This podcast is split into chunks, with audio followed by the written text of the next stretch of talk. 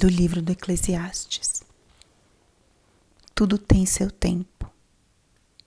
Há um momento oportuno para tudo que acontece debaixo do céu. Tempo de nascer e tempo de morrer. Tempo de plantar e tempo de colher a planta. Tempo de matar e tempo de salvar. Tempo de destruir e tempo de construir. Tempo de chorar e tempo de rir. Tempo de lamentar e tempo de dançar. Tempo de atirar pedras e tempo de as amontoar. Tempo de abraçar e tempo de se separar. Tempo de buscar e tempo de perder. Tempo de guardar e tempo de esbanjar. Tempo de rasgar e tempo de costurar tempo de calar e tempo de falar, tempo de amar e tempo de odiar, tempo de guerra e tempo de paz. Que proveito tira o trabalhador de seu esforço? Observei a tarefa que Deus impôs aos homens para que nela se ocupassem. As coisas que ele fez são todas boas no tempo oportuno. Além disso, ele dispôs que fossem permanentes. No entanto, o homem jamais chega a conhecer o princípio e o fim da ação que Deus realiza. Palavra do Senhor.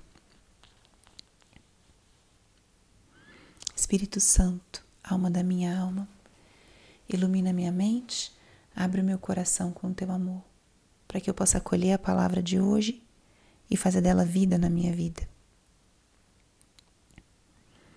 Hoje, 23 de setembro, a igreja celebra São Pio, o Padre Pio, um santo sacerdote italiano da Ordem dos Capuchinhos. E foi um santo com muitos dons, muitos dons extraordinários.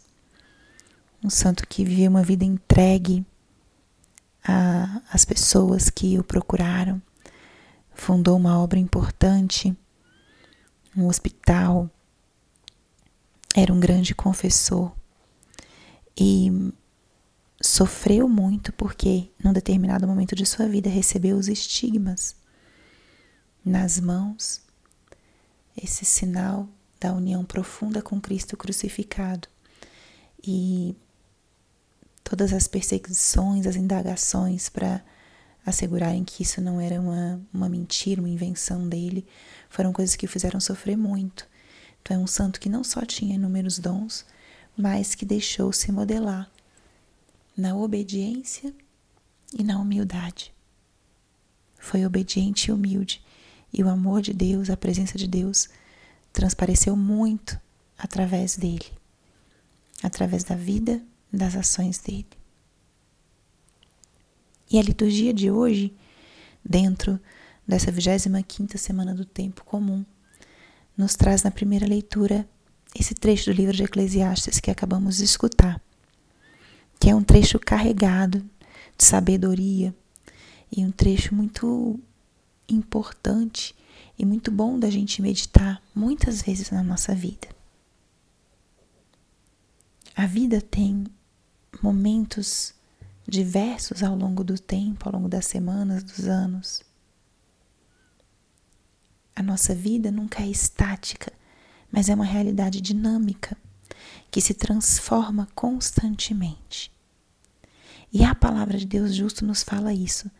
Há um tempo oportuno para tudo. Há um tempo oportuno para tudo. E poderíamos acrescentar aqui: tudo passa.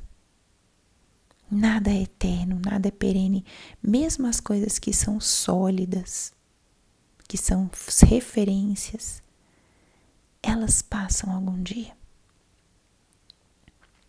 Para tudo há um tempo, e como é necessário nós respeitarmos esses tempos e podermos desfrutar deles a cada momento, daquilo que é colocado na circunstância Há tempo para tudo debaixo do céu.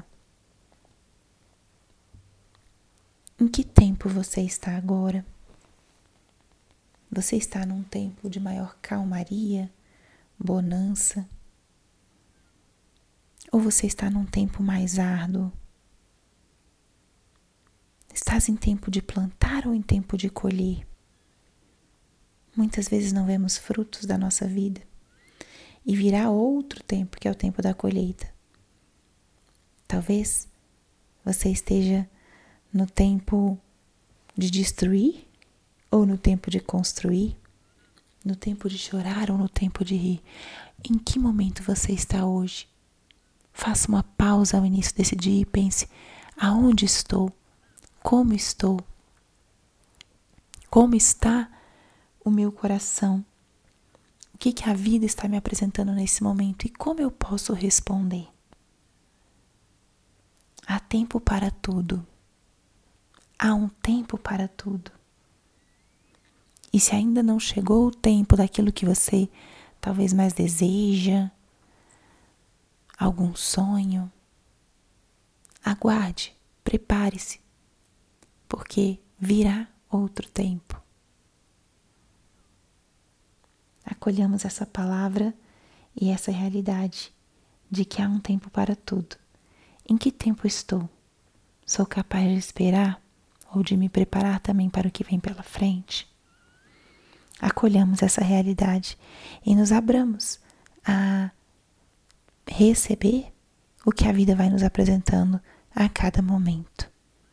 Acompanhados de Jesus, de Nossa Senhora e daqueles instrumentos que Ele for colocando na sua vida.